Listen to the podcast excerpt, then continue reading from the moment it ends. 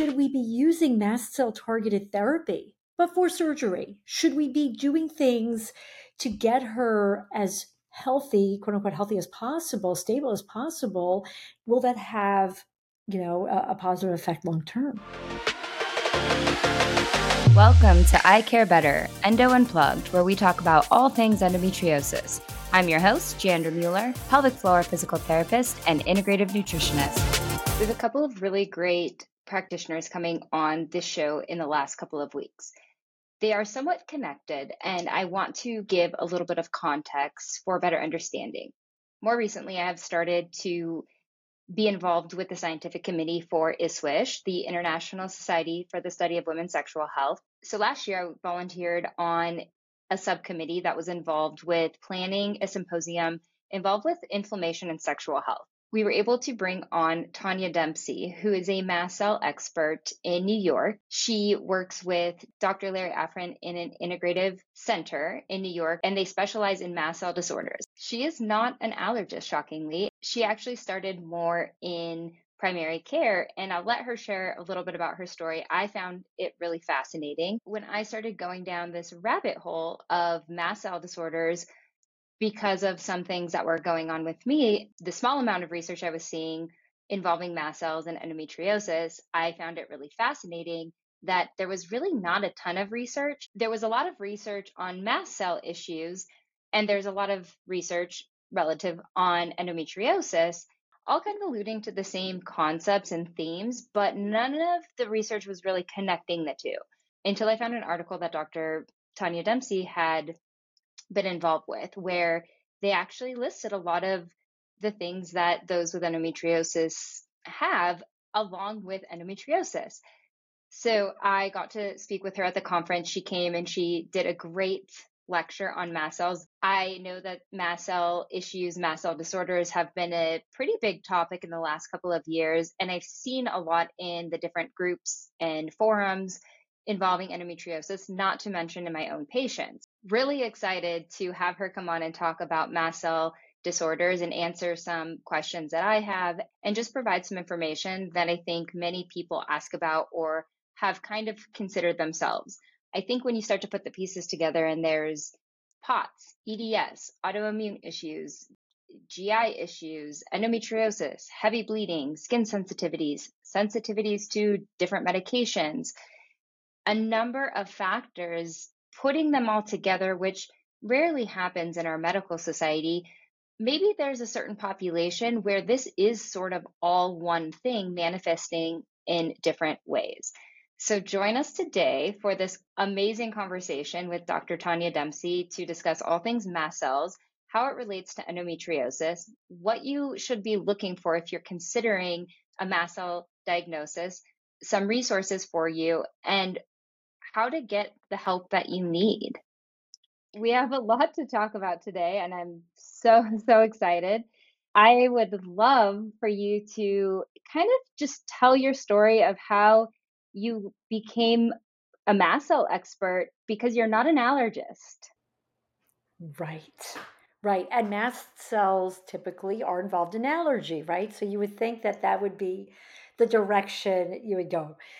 Um, my background is internal medicine, and I've always been um, interested in looking at all the pieces of a patient's, you know, uh, problems and issues. I'm, I'm looking at the, them as a whole person. I've always been like that, and and you know, when I started doing truly doing integrative medicine, um, it just, uh, I guess, it became clear that there were patients that had things going on that I didn't understand fully, and I was determined to figure it out. Um, so what happened was actually I have a patient. This was probably around 2014, 2015. I started my practice in 2011. And so somewhere around, I guess it was around 2014, um, I had this patient that had this sort of waxing and waning history um, of various sort of I would call multi-system dis- diseases or multi-system symptoms. Um, you know, sometimes involving one part of the body, sometimes involving another part of the body, with these flares that would happen. And it just something just didn't make sense. You know, there were there were pieces of it that sounded like maybe it started when she had an infection. So some of it I understood, but but some of it was that there was there were the, these pieces that I knew there was more to the story. Is the point? And so I spent hours. I remember scouring the literature and trying to figure out what I was missing with her. I mean, we were I was treating her and interestingly, I was actually using mast cell targeted therapy without knowing it. I mean, I knew I knew it, but I but more it was more like I think there's some alert quote unquote allergic thing going on even though it really wasn't an allergy and she didn't have allergies. But i could tell that there was some kind of quality to that. And so i started looking and i came across mast cell activation syndrome. And and i just I, I just remember like reading it and thinking huh that's you know that sounds like maybe maybe. And i remember having an appointment with her and sharing my thoughts and uh, she left the appointment and and she's someone who does a lot of research also so she started researching and she um, had a family member who had some kind of connection to the nih and that family member said you know who the, the person is to understand mast cell activation syndrome it's Dr. Lawrence Afrin. So she came back to me. She says, "There's this, you know, there's this um, uh, doctor up in uh, at the time he was in Minnesota, and um, you know, can you can you reach out to him and talk to him?" And I was like, "Yeah, sure, but he's going to talk to me if I reach out to him like randomly." And she's like, "Yeah, apparently you can talk to him. He just you know takes calls." So I, I reached out to him, and and I could not believe that he actually like this random doctor calling him. He got on the phone. You know, we scheduled, we did schedule an appointment. He didn't just get on the phone, but we, he spent, I don't know, probably an hour and a half with me talking about all the intricacies of the case and how to think about mast cell activation syndrome. And that was the start of an amazing relationship with him because after that we you know we talked more. I talked to the patient. I helped started helping the patient patient with you know these things that he you know suggested. She started getting better. And then once you see it you can't unsee it. So once i had this one patient then it was oh my goodness this other patient and this other patient and let me think about how i can help them and it just it just snowballed really um, and and I and I did a podcast. It was probably 2017. I did a podcast with doc, Dr. Ronald Hoffman, who has uh, his podcast is Intelligent Medicine, and he's a true pioneer in the integrative world. And I and he and we did this uh, podcast on mast cell activation syndrome and histamine intolerance. And he had heard me start talking about it at a conference, and so he's like, "Oh, hey, let's do this podcast." So I do the podcast, and I I think at the in the podcast I said something like, you know, I'm starting to think that that maybe close to 90% of my patients actually have this, you know. And I gave the whole description of, you know, what it was and lo and behold, like a couple weeks later after that podcast went live, Dr. Afrin reaches out to me via email and says, "Kudos to you. I heard your podcast and you nailed it." And I was like, "You're listening to this podcast?" he said one of his it. patients one of his patients had recommended that they, you know, that he listened. And he said, Look, I just, you know, I just love what you said, and I think you got it. And I'm just so disappointed that it's just so hard to get people to really understand this. And and it really sounded like he was struggling at at the University of Minnesota, getting people there to to to work with him to help these patients. And I I, I sort of made like a, a flippant response, you know, kind of response, kind of like, oh you should come to new york because in new york you know we all we're all open-minded and you know and he was like oh tell me a little bit about new york you know and i was like yeah you know i have this i have this clinic i'm i'm uh, opening i'm actually opening a new center um, i want to do research i told him all my dreams to, to to you know that i that i wanted where i saw myself going and um, my goal for helping patients with chronic multi-system diseases and um, I said, "Do you want to come to New York?" And he, I mean, he was on a plane, oh, like within the week. He was that on a plane amazing. To New York to meet me in person, where we sat and talked about lots of things for hours and hours and hours. And before I knew it, he moved his family to New York and joined my practice. So that's it. That was that is incredible. I feel like that's how it was when I reached out to you. I'm like, there's no way that they're going to get back to me and I was like, oh my gosh. I remember getting the, your phone call when we were planning the conference. And you're like, sure, I could talk. And I remember running, I was just getting home and I was like, Jim, th- that that doctor that I reached out to, she she's calling me on the phone to talk to me. Was, it was oh, a very that's so exciting sweet. moment. Yeah, Oh, it it was really exciting um, to see. So that that's great. I actually didn't know that. Uh, yeah, you guys connected that way.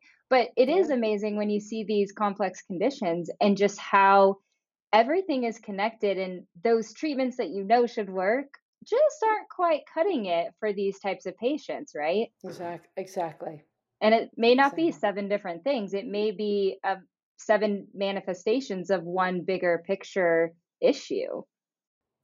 Exactly. And once you start to see how everything's connected, first of all, you can't unsee that, but but also it just provides so much more, you know, there's so many more options for treatment once you understand the root the root causes or Yeah. cause in this case, you know. So my understanding, because I started this research honestly because of my own kind of situation and rabbit holes, probably 2019 or so, kind of brushed the surface. And my understanding of it was more that this is a spectrum, right? There's a lot of information about mastocytosis, which is different than a activation syndrome, but it's sort of as a spectrum. Is that correct? Or can you explain that a little bit more? Sort of the, the distinction between mastocytosis and mast cell activation syndrome. So yeah, so mastocytosis is a really a cancer. It's a it's a proliferative problem with mast cells. So the bone marrow is making a lot of mast cells. In, in the case of, of the systemic mastocytosis, there's a cutaneous mastocytosis that involves the skin, but basically it's it's a lot of mast cells being produced. They're abnormal they actually are activated abnormally. So you can have mastocytosis and mast cell activation syndrome, actually, and Mm, many, many patients do because those mast cells, there's a lot of them and they are overactive. hmm Uh, but what we're talking about, the vast majority of people have mast cell activation syndrome, meaning they have this, they have a normal number of mast cells, but they are at, they're abnormal at baseline. They react inappropriately. Um, and so that's the main distinction. Again, mastocytosis is is fairly rare. Not not. I mean, I've certainly seen it, you know, in my in my practice and my career, but it's not it's not as common as hmm mast cell activation syndrome, which could involve something like seventeen percent of the population, according to some some research. Yeah, that's what I've seen in various research too, nationally, but also more worldwide. It kind of hits that Correct. that same number. So where does histamine intolerance fall within this spectrum?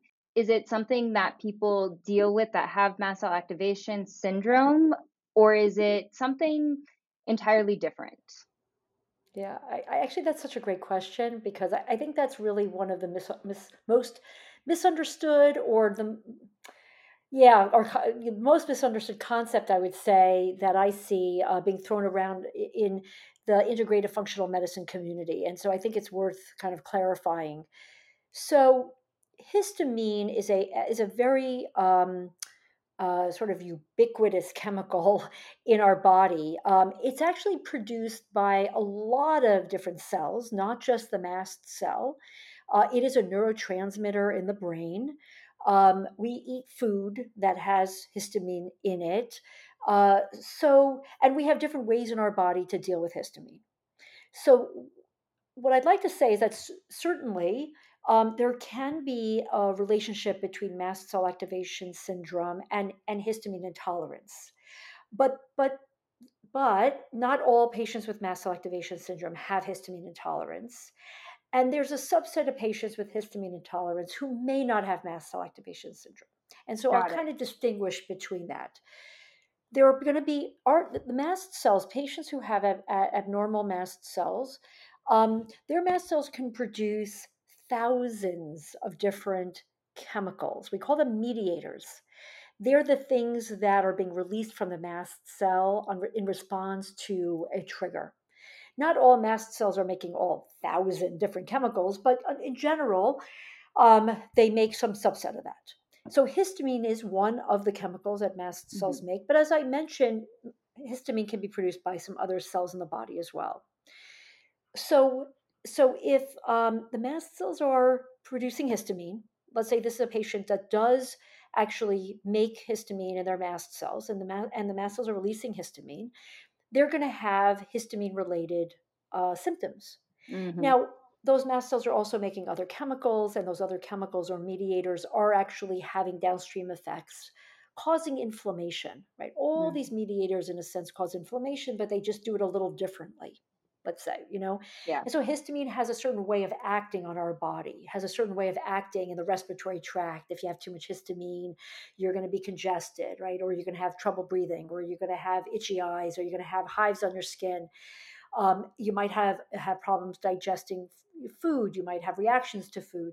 So there are certain things we know are sort of histamine related. Mm-hmm. Um, and again, there are going to be people who who really histamine is not a major mediator for them. Got in it. fact, you know, we might measure it, they may not have a problem. So, so first, there's that that thing that that sort of scenario with um, with mast cells, but then um, you know there um, and people can have have both of these issues. You have if you have a lot of histamine. So let's just say uh, you you're eating foods with histamine. Let's say your mast cells are making are releasing histamine. Maybe other cells are releasing histamine, and you have some, um, let's say, genetic vulnerabilities that uh, prevent you from breaking down histamine or blocking histamine yeah. appropriately, you're going to wind up with a problem. So we have an enzyme in our gut called diamine oxidase or DAO. And so, if you have enough of this enzyme, some of it is genetic, some of it is environmental, some of it is due to medications you take and other things that might lower or raise this DAO enzyme. But if you don't have enough of it, that enzyme is supposed to digest down histamine. So if you don't have mm-hmm. enough and, and you have too much histamine, you're going to have a lot of histamine. And, you know, again, the downstream effects from that. Um, the other way histamine is dealt with in the body is through methylation. Mm-hmm. Histamine has to be methylated to become methylhistamine. And, and methylhistamine then is sort of like it goes through the liver and and the kidneys and it's basically peed out pooped out essentially okay? So that you can test for as part of the workup correct? It's correct. one of the markers in the urine to see how much you're producing. You measure it kind of indirectly by how much is methylated out of the body is that correct? Correct. You can measure that n-methylhistamine um, and so if so the problem with that test is that if you don't have N-methylhistamine in your in your urine, it could mean that you're not methylating, so you're not making it, or it could, could be that you um, don't have a histamine problem, and mm-hmm. you're not, yeah. and there's, and it's not going to be, you don't have to metabolize histamine, so you're not going to find it in your urine. So it's, you know, nuanced, I guess, is the mm-hmm. best way to to put it. Um, so the so the histamine issue again is sort of multifaceted. There are lots of different ways to look at it. So there again, there could be people who have, let's say, a DAO issue or a methylation issue who don't have a mast cell issue. Maybe they're not necessarily releasing histamine from their mast cells, and they still wind up with these histamine-like, you know, reactions. Yeah. I would argue, though, I say that, but I would argue that that the vast majority of those people probably do have a mast cell issue also because what i have found is that there are very few people who really just have a histamine issue.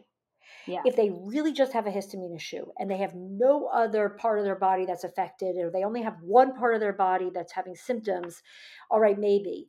But if you have two or more systems involved mm, it's going to be more likely to be mast cell activation syndrome. That's actually a really great explanation because it's hard to really find information to differentiate that. You know if you're if you're looking online i remember when i first started so i i had thought you know maybe i have a histamine intolerance. I actually thought i was allergic to whiskey at first. Okay.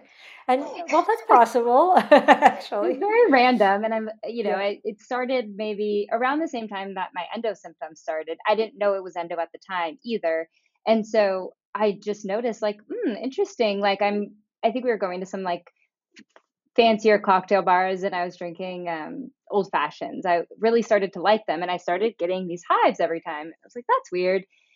So I stopped drinking whiskey. And then a few years later, I was at a friend's house and they really like whiskey. And I was like, you know, I'm going to try again. And it didn't happen. And I was like, that's weird. so I didn't think much of it. And then occasionally it started happening every so often.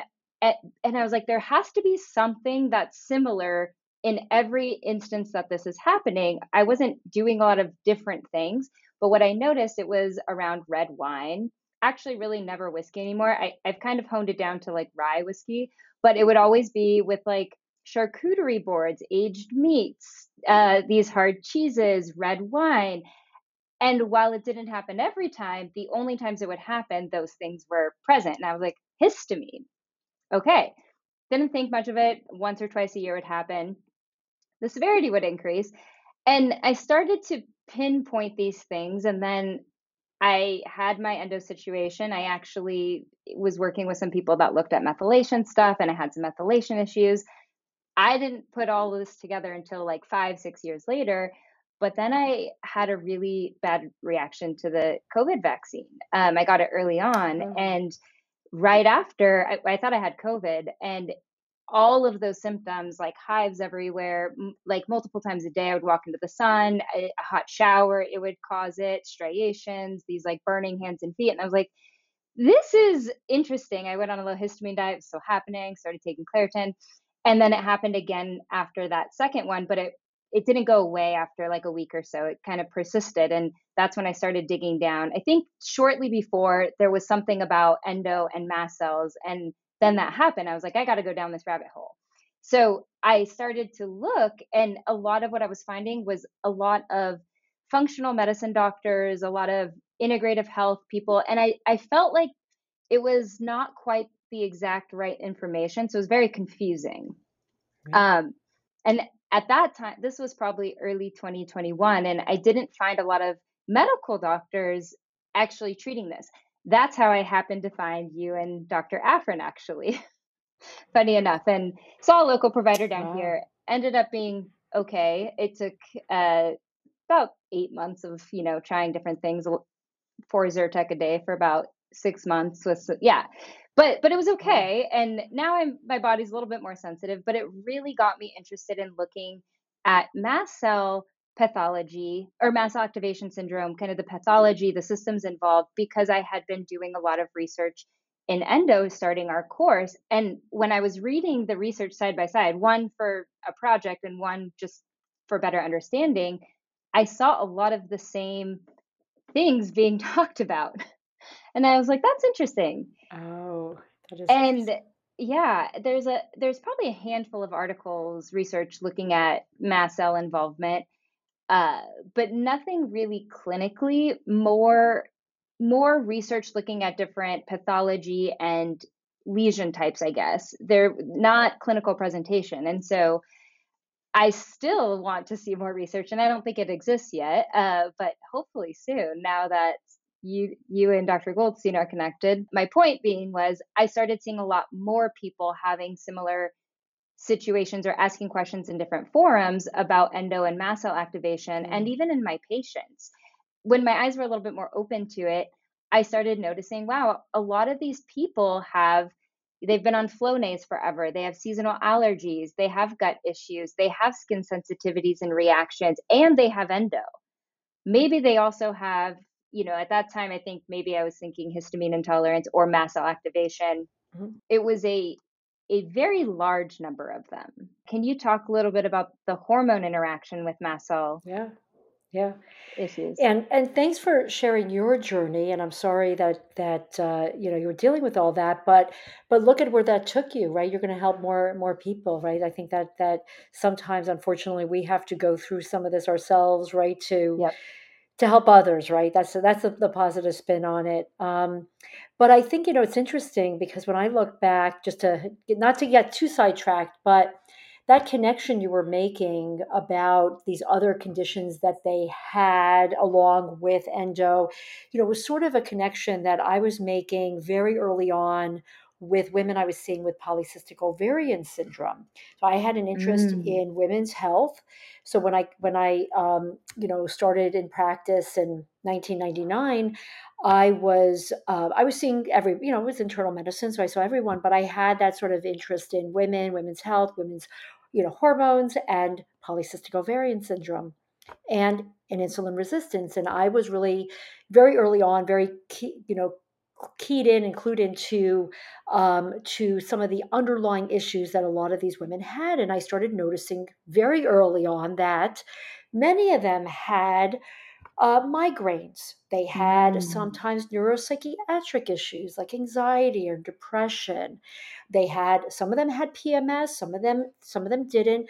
Um, some of them had um, rapid weight gain and weight loss sometimes they would have um, you know episodes of high blood pressure then there would be low blood pressure then there would be these basically yeah. lots of lots of things some of them had asthma as i mentioned some of them had allergic type symptoms but not always but they had these other symptoms that went along mm-hmm. with it I, I never i never had a, a, a woman with pcos who didn't have something else and endometriosis was something that, um, you know, I started sort of wondering about with a lot of these patients, but you know how difficult it is to get diagnoses on them. But some of them had this sort of, you know, uh, presentation of mm-hmm. pain mm-hmm. uh, very early on, right? There were some th- clues there. And so when I started understanding mast cell activation syndrome, and then I went back and started looking at my PCOS patients, then it was like, wait a second, um, I think these are related. And I would say now, I, I can say this, and it's it's kind of weird as a as a medical professional to use hundred percent here, but hundred percent. I never say 100% of anything. I usually say 99, 100% of my PCOS patients in my practice have mast cell activation syndrome. Wow. And I think that that's that's incredible so far. So far. 100%. If you have PCOS, you have mast activation syndrome so far in my practice, and they've been proven. Now, it's hard to prove PCOS. That's a whole other thing. That's one of the things that I actually want to publish on. It's hard to prove it because it's a clinical diagnosis. Well, mast cell activation syndrome can be a clinical diagnosis too. So it's hard to get things like this published, but we definitely yeah. see the association and um, and so the point is that um, so hormones definitely are are involved, right? Yeah. And so that was the, the question: How is it involved? Why did women with PCOS have this immune dysregulation yes. that I was seeing? Uh, and the other thing I'll mention, sometimes they'd, had, they'd have abnormal thyroid function. They'd have these other things, and you would wonder, but maybe they weren't, you know, overtly hypothyroid. There was something going on. So, um, so what I've you know come to understand and um, and the research does support this is that these mast cells have receptors on their surface. I think of them as like mm-hmm. antennas and they're reading the environment. That's sort of how they work. They they're looking for changes. They're your front line of defense. Yep. so they have receptors for various things and they have hormone receptors. They have receptors to estrogen progesterone testosterone um, and and actually and other and insulin, um, and they can detect those changes in the hormone levels at very minuscule amounts. So even at, in the, the local environment. So if the yeah. ovary is seeing a burst of estrogen during a certain part of the cycle, right? The mast cells in that area are going to be alerted to it the estrogen is going to bind the, the mast cell. The mast cell is going to say, okay, I have to do something. So it's going to release the mediators. Those mediators are inflammatory, but they, but but they have some positive functions too.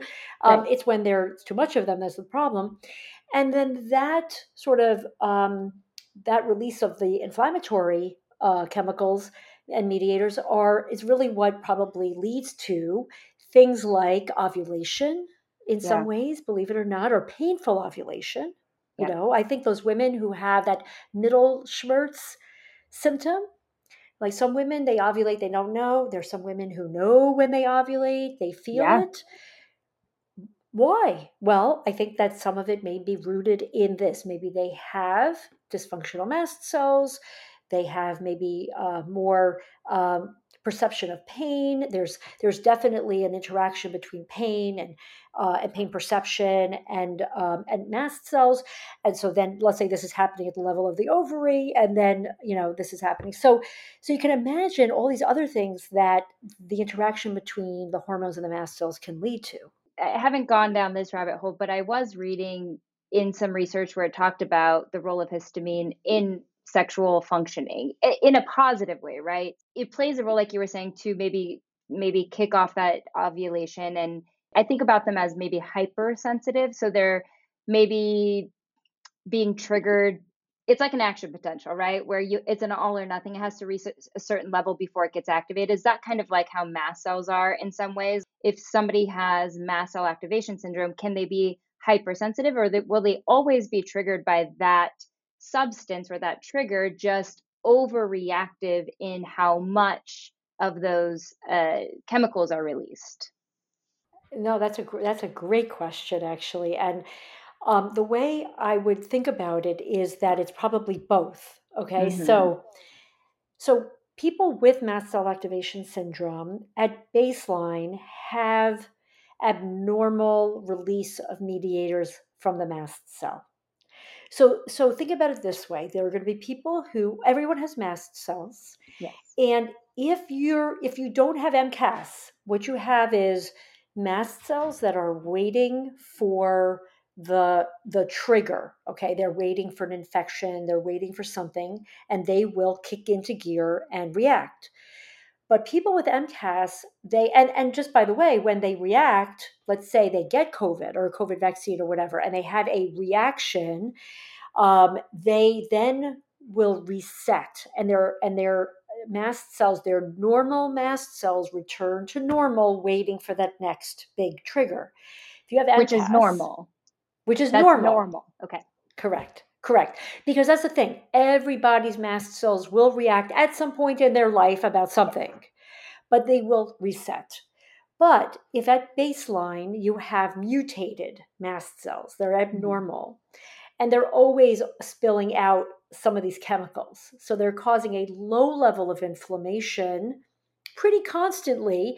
Some of that you might feel some of it you won't you won't you will think a lot of patients think that when they have they have a reaction to uh, covid or covid vaccine i hear this all the time and now they're still sick they have long covid and they say i was normal before and now i have long covid after covid. And what i we what we're starting to understand is that they probably had dysfunctional mast cells before covid. They didn't realize it. They had some very vague symptoms, vague things that happened in their life. No one made a big deal about it. They didn't they didn't make a big deal big deal about it until they had a major event. But there's this low level stuff that's happening. Again, some some people feel it, some people are tuned into it, some people don't. And then there are these triggers that then bring them out. And then what could happen mm-hmm. is that when you have a big trigger, the mast cells may not return to the baseline they were at before the trigger. So I think about it like if you're normal and your baseline is low, and you're abnormal your baseline is a little higher, then you have a big trigger, you bring your baseline up. That may not return all the way down to the base, the, the baseline of normal. It may not return to the baseline of where it was before the big mm. the big mm. event. That so that's why sense. over time people become more sensitive. They think back and they said, Yeah, I had that episode of hives, or I had that episode of migraines. I got better. It's rare that they go back to 100% better. They have a new baseline. Yeah. Does that does that make sense? Yeah, that makes a lot of sense. People ask to, you know, can this ever go away? And it sounds like yes, but you need the right things in place to get back to that baseline. But you may always be more sensitive than somebody else that doesn't have these predisposing factors.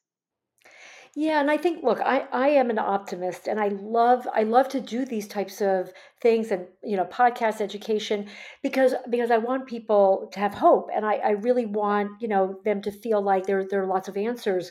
But I think it's just realistic to know that most likely, if you have this, it's there. It's going to be there. Yeah. It's not going to go away. All of a sudden, mutated mast cells don't disappear.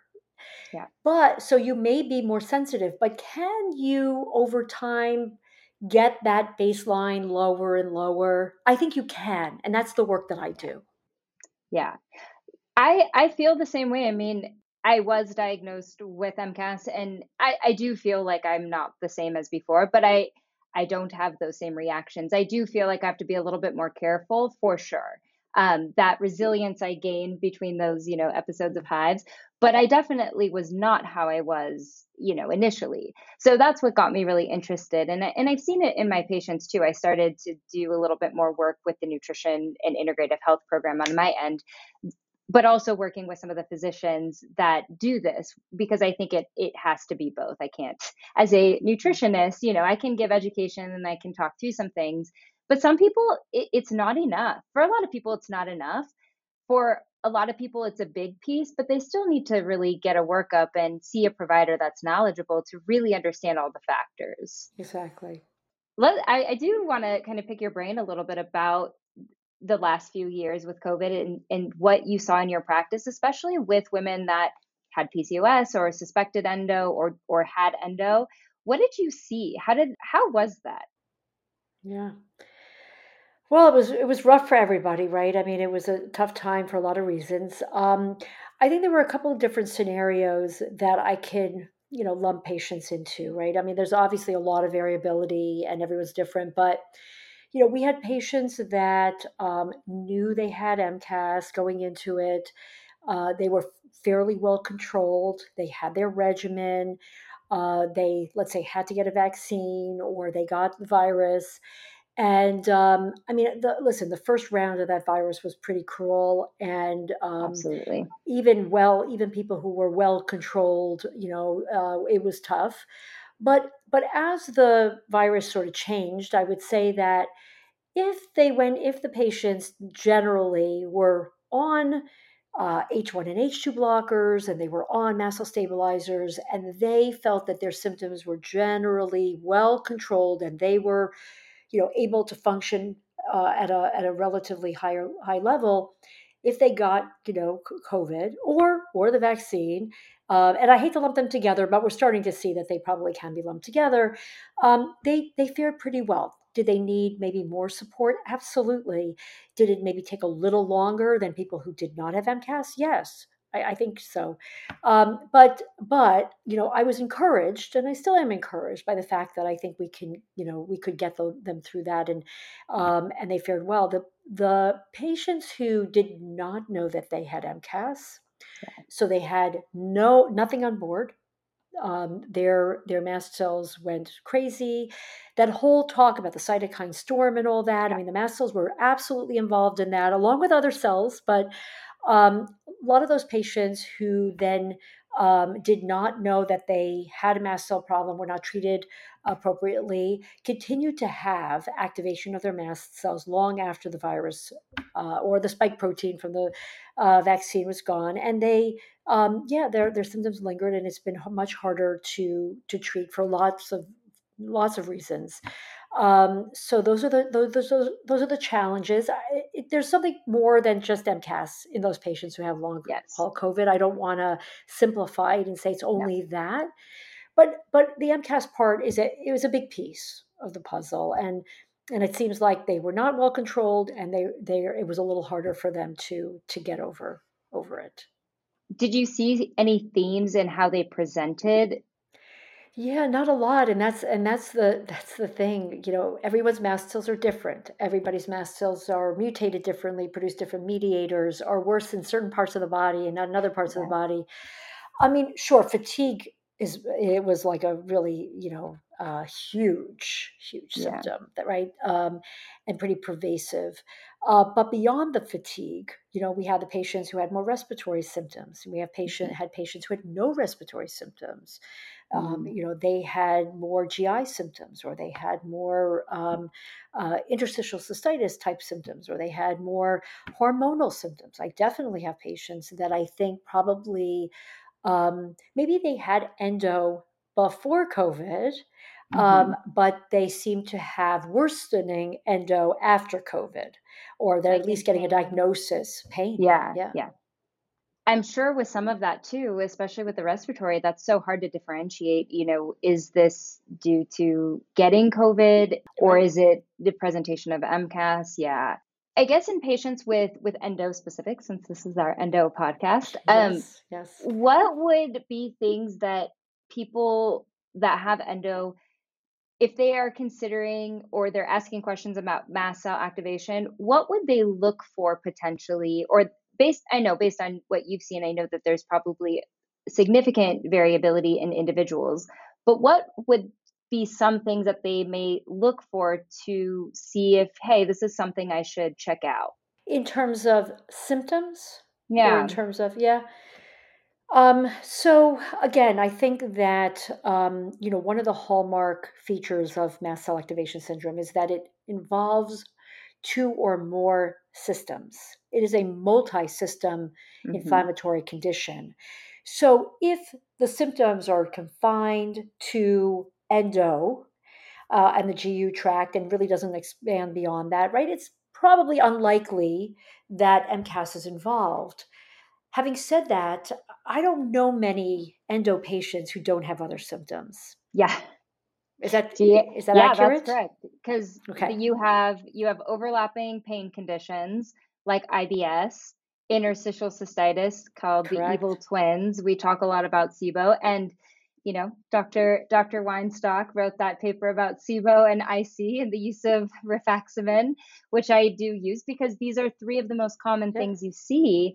But also, then you can have fatigue. Fatigue is a huge symptom of mhm, patients with endometriosis, pain, infertility issues. Um, it's not an autoimmune disease, but it is correlated with a lot of autoimmune diseases. mm, So, yeah, you're getting a ton of different systems involved already with endo.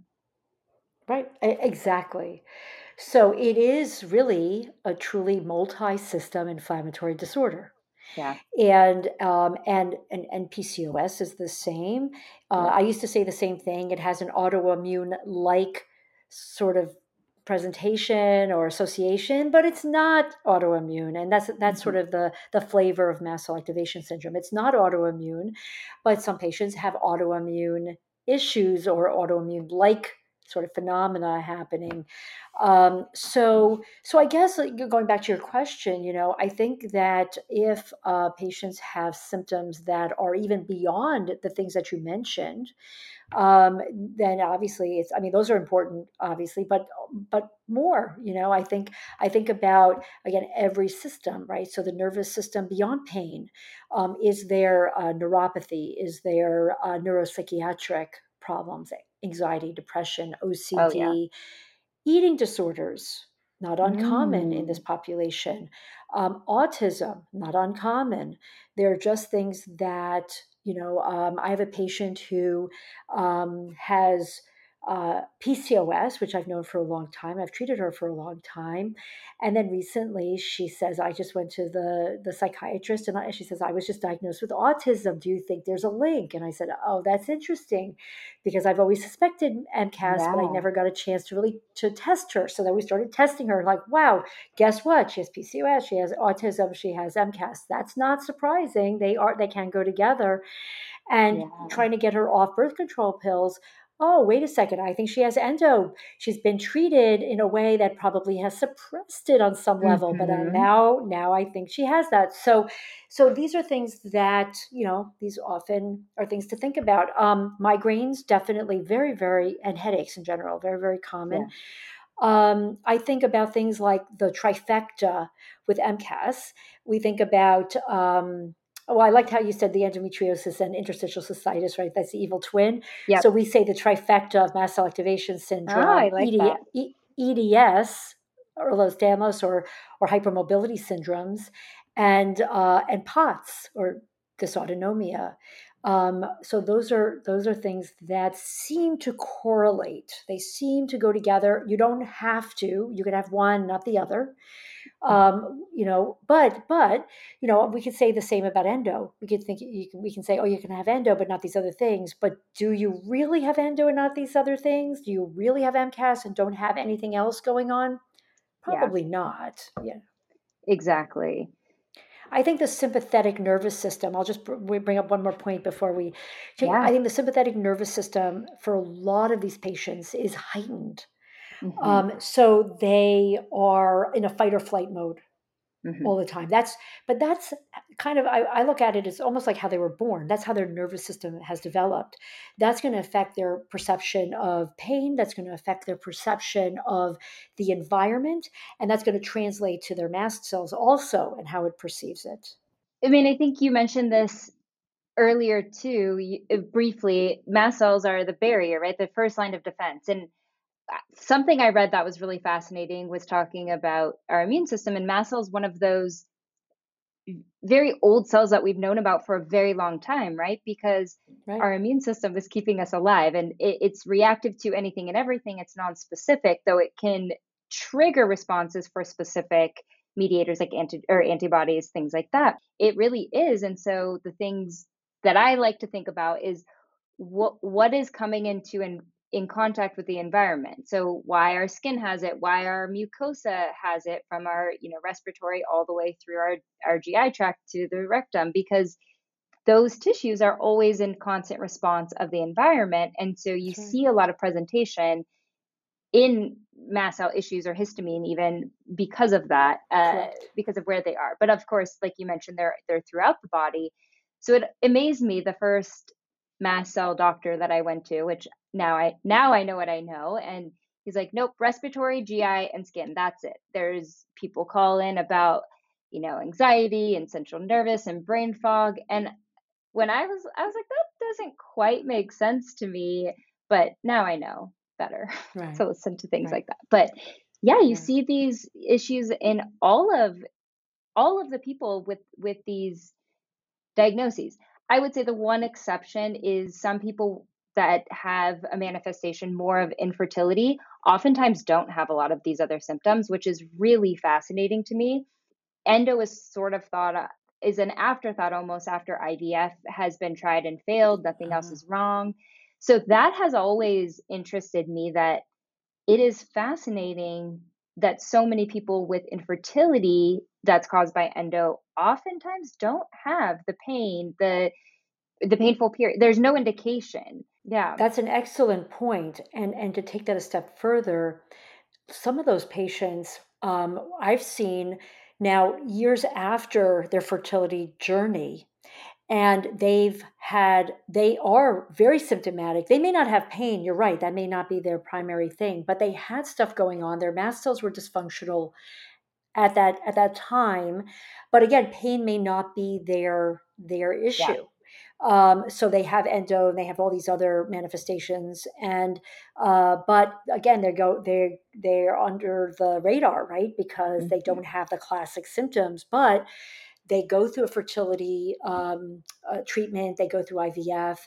That causes, let's say, hyperstimulation of the ovaries, which really gets those mast cells going and maybe the mast cells actually are contributing to that hyperstimulation and then they're never the same and i have a number of those patients mm. who you know remember actually the egg retrieval the whatever it is that they were going through during that fertility cycle or cycles um, actually was the trigger that then really set things off Ugh.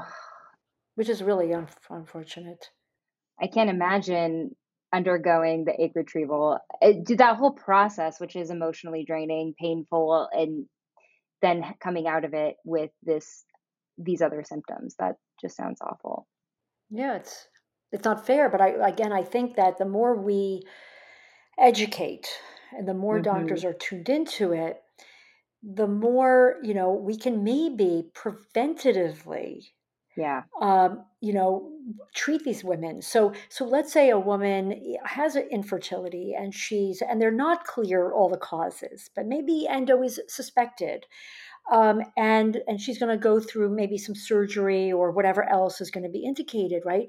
Should we be using mast cell targeted therapy before surgery? Should we be doing things to get her as healthy, quote unquote, healthy as possible, stable as possible, will that have, you know, a, a positive effect long term? Absolutely. I, I think a lot of people would agree to say that, and, and a lot of people do, but I don't think that they're looking at the mast cell component of it. That is fascinating. I'm sure any anything to calm down all of the systems, whether it's pain, central nervous system dysfunction, anxiety, you're always going to have a better outcome from that. I want to switch gears for a second because this has been something that I've been dying to really dig into. And since it's come up a bunch in different forums, is the topic of pelvic congestion syndrome. I Oh, have seen some mhm. fascinating things come through on the threads. The one population I will say that I see it most prominent in is endo. Unknowingly, and when they go in for surgery, they see it, they document it, and sort of nothing else is done. But in many different uh, situations I see in public health, not just endo, I think that there's some connection. And because I've been seeing it come up so much, I wanted to talk a little bit about pelvic con- congestion syndrome. And does that have anything to do with mast cell issues? Can you share your thoughts on that? Yeah, it's interesting, right? Because we're part of that same mast cell study group listserv, right? And we see this. There's this is like a hot topic for us right Yeah. now, and um, and so I'm certainly not the expert on that on that topic. It's something that I'm super interested in, as you are, as you are as well. And um, I'm starting to think about it more and more with my patients um, who have chronic pelvic pain of various hmm types, even in even in men who now I look back and say, wait a second, you know, um, they have these diagnoses of chronic prostatitis. They have these things that, but they never really clear up. Maybe there's more to the story. And so I'm really, really interested in this uh, connection. Look, look, you know, these mast cells are in the lining of the blood vessels, right? They're in that endothelial layer. Um, so they're they're involved in the function of the vasculature, right? So I have to imagine that the mast cells are playing some role um, in the integrity, let's say, of the blood vessels, right? Um, we also know that mast cells can produce various mediators that are involved in clotting, hmm or or or thinning of blood right at various in various ways so i can imagine how that might affect again like blood flow through the the, the veins. I think that some of these patients have um, connective tissue issues. There's ma- there's there are mast cells in the connective tissue and in that in that the the collagen layer of the blood vessels right? Yeah. so that's maybe affecting again integrity and stability hmm of the veins, you know, because I think this concept of this venous congestion, I think is really complex because it's sort of like, well, what's causing that congestion? Why is it Exactly. right? So I think there's a structural component, absolutely. Like there's something maybe block blocking, um, like like indirectly. Yeah. You know, there may be maybe um, anatomy, something that's getting in the way. But then there's something about the structure of the veins themselves that it seems like that might be uh, be affecting it. And I think the mast cells are somehow, and maybe it's a two way street. This issue will definitely make mast cells worse, but are the mast Yeah. cells involved in this process? And I don't think I don't think we know. I think we're just starting to get you know get more interest in this. Yeah, I'm very fascinated. But it started out actually with the men that the men the male threads that were on that lift listserv. And I was like, I think that this is a lot of patients I'm seeing, and I think it's being missed. And then it, when I saw the endo threads come up, I was like, yes, that makes sense too, because that's where I see it most diagnosed by accident is in endometriosis.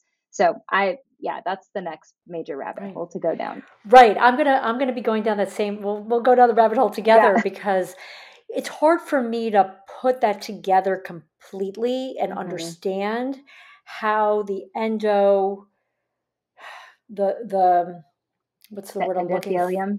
Yeah, well, the, no, the endometriosis, like Oh, how those those areas of endometriosis are are forming and how does that how does that that relate to the venous congestion like what is that connection that i just don't know i don't know if i can wrap my brain around right now And I don't know that it's a causative factor. I think it's more correlated due to a maybe it's third factor. Yeah. right Yeah. and the mast cells may Yeah. maybe it's it's through that connection right I always was wondering with the hypermobility spectrum, what is the mechanism of the mast cell involvement to cause the hypermobility? Is it just the type of collagen that lays down or the lack of a type of collagen that lays down from it? Or what is that mechanism?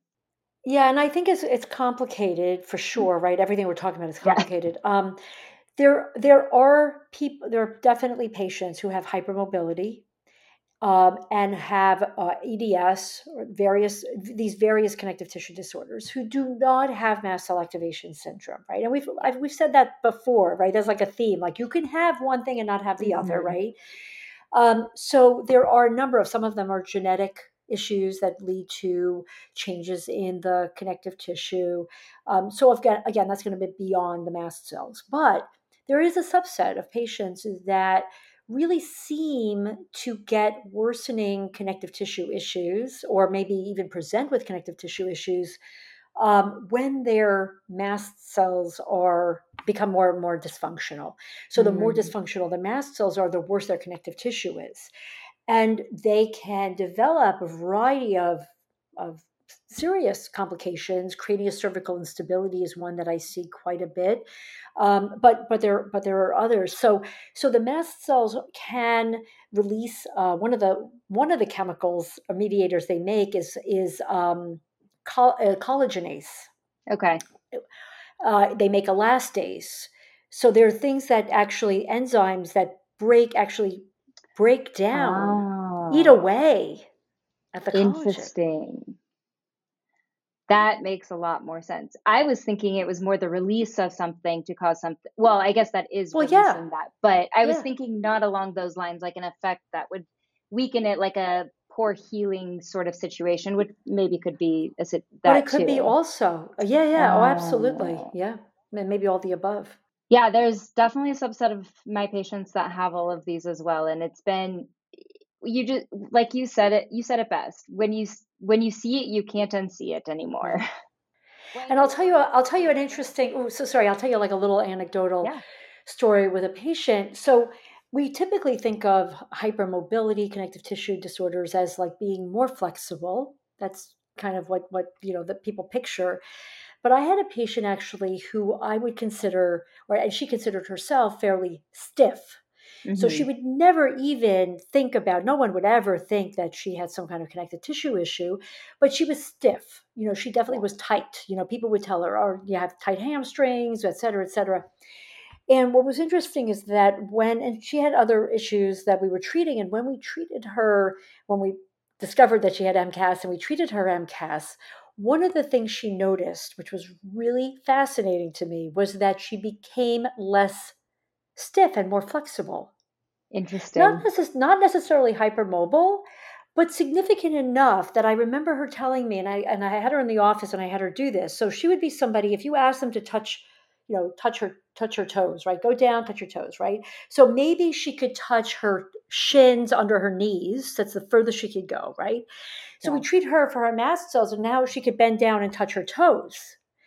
And I'm thinking, okay, now that's really interesting. So we reduced inflammation in the connective tissue. It had nothing to do necessarily with hypermobility, but I thought that yeah. was, you know, something that uh, I, I, learn all the time from my patients. You know?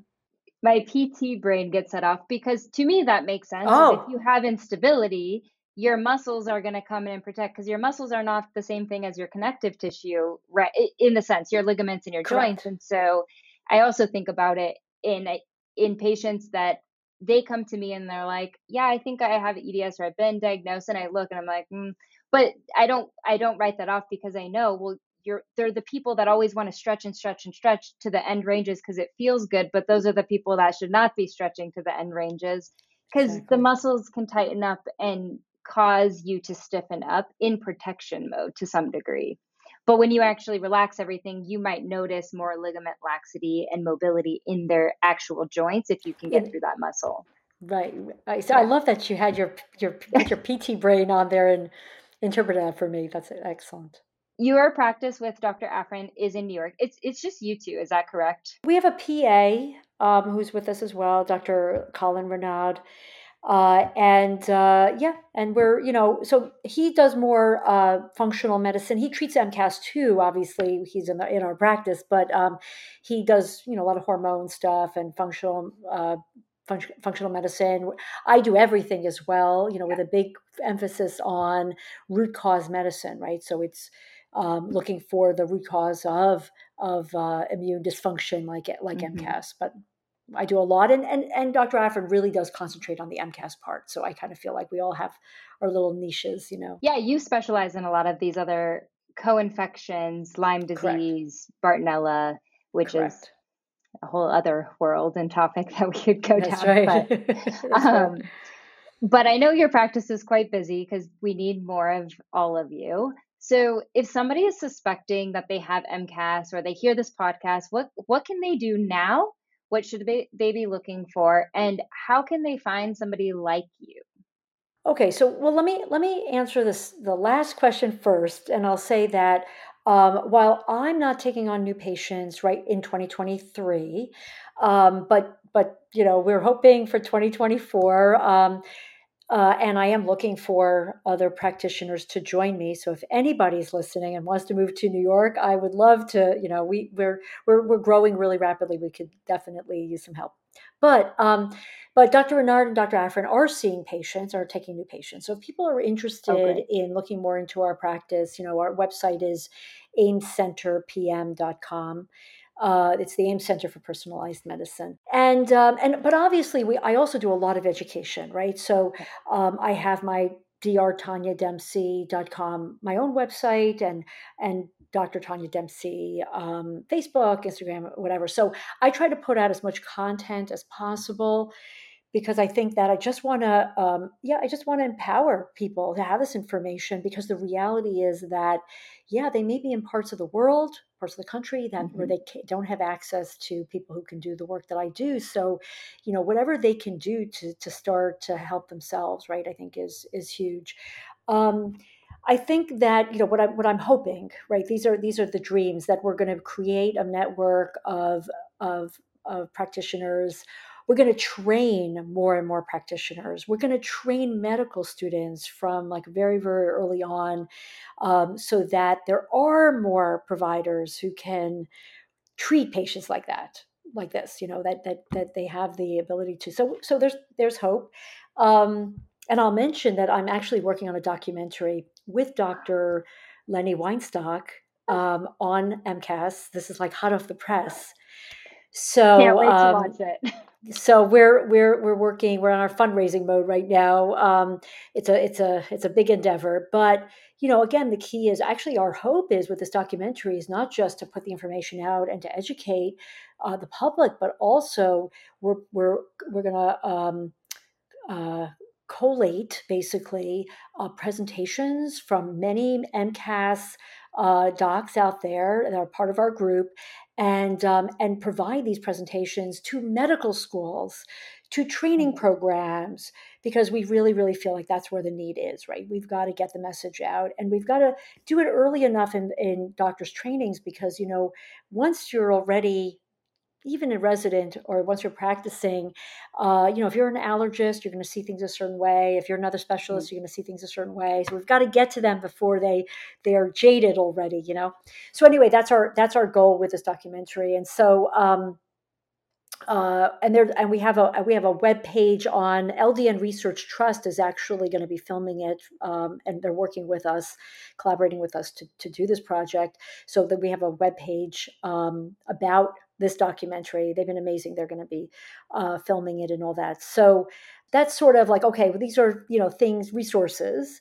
Um, but just on an individual level, you know, I think that um, you know patients should be trying to identify triggers the best they can. You know, try to figure out what in their life may be contributing to them being sick.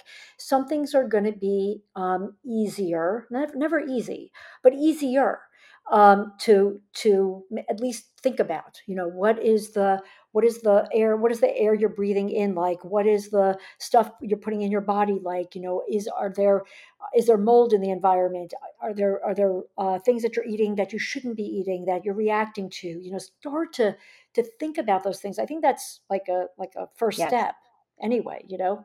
Yeah.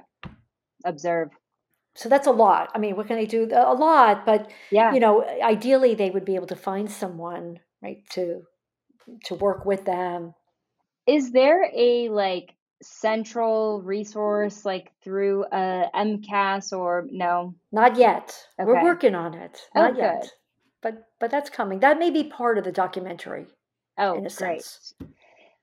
are there things that patients should be aware of to caution or avoid, whether that's a certain type of treatment or style of Mm, treatment or, yes. yeah. Yeah, great. Actually, that's a great question. I'm so glad you asked that. And I don't want to sound critical. Okay, I I, I do um, expect. I, I do have very high standards. Yes. Okay, and I have high standards for myself. I have high standards for the patients that I treat. So, you know, what I would say is one of the things that I see that concerns me is is there are practitioners out there who are starting to understand MCAS, right? And and like kudos to them for, you know, under trying to understand and try to help people. But if they don't really understand truly how to approach the treatment, if they're really not, I will I'll say trained in a way, hmm um, then then sometimes it's not a good situation. So what Yeah. that would could look like is that they give the patient, you know, five or ten supplements to start at the same time, um, and uh, not really considering the reactivity, trialing one one thing at a time. So I think that yeah, to be aware of that sort of approach, it, it you need someone who understands that this is a process. We want to get you better quickly. Yeah, we want you better yesterday or last week, but but there has to be um, this has to be a methodical, structured approach. And so, if you don't have somebody who understands that approach, it's one thing at a time, understanding you know what that one thing is doing before you move on to the next thing then that that's trouble and so that's what i would say is just to be cautious of it's not that they're they're they don't mean well. I want to be clear. This is people out there who are doing this work who want to treat mcas patients i think have the best of hearts. I, they want to help people. I think they just don't necessarily understand the complexity of treating patients with mcas Yeah, I think a lot of people listening will really appreciate that because it's the same when we think about endometriosis and mm, providers. Many are well intentioned, but many really don't truly understand it. It ends up in a worse situation a lot of the time. So I don't think anyone here will think you're being critical because that's their life in general with endo. yeah So yeah. yeah Well, thank you so much. This was so great. I could probably spend three more hours at we least can with you. spend hours together I, I love it thank you so much for having me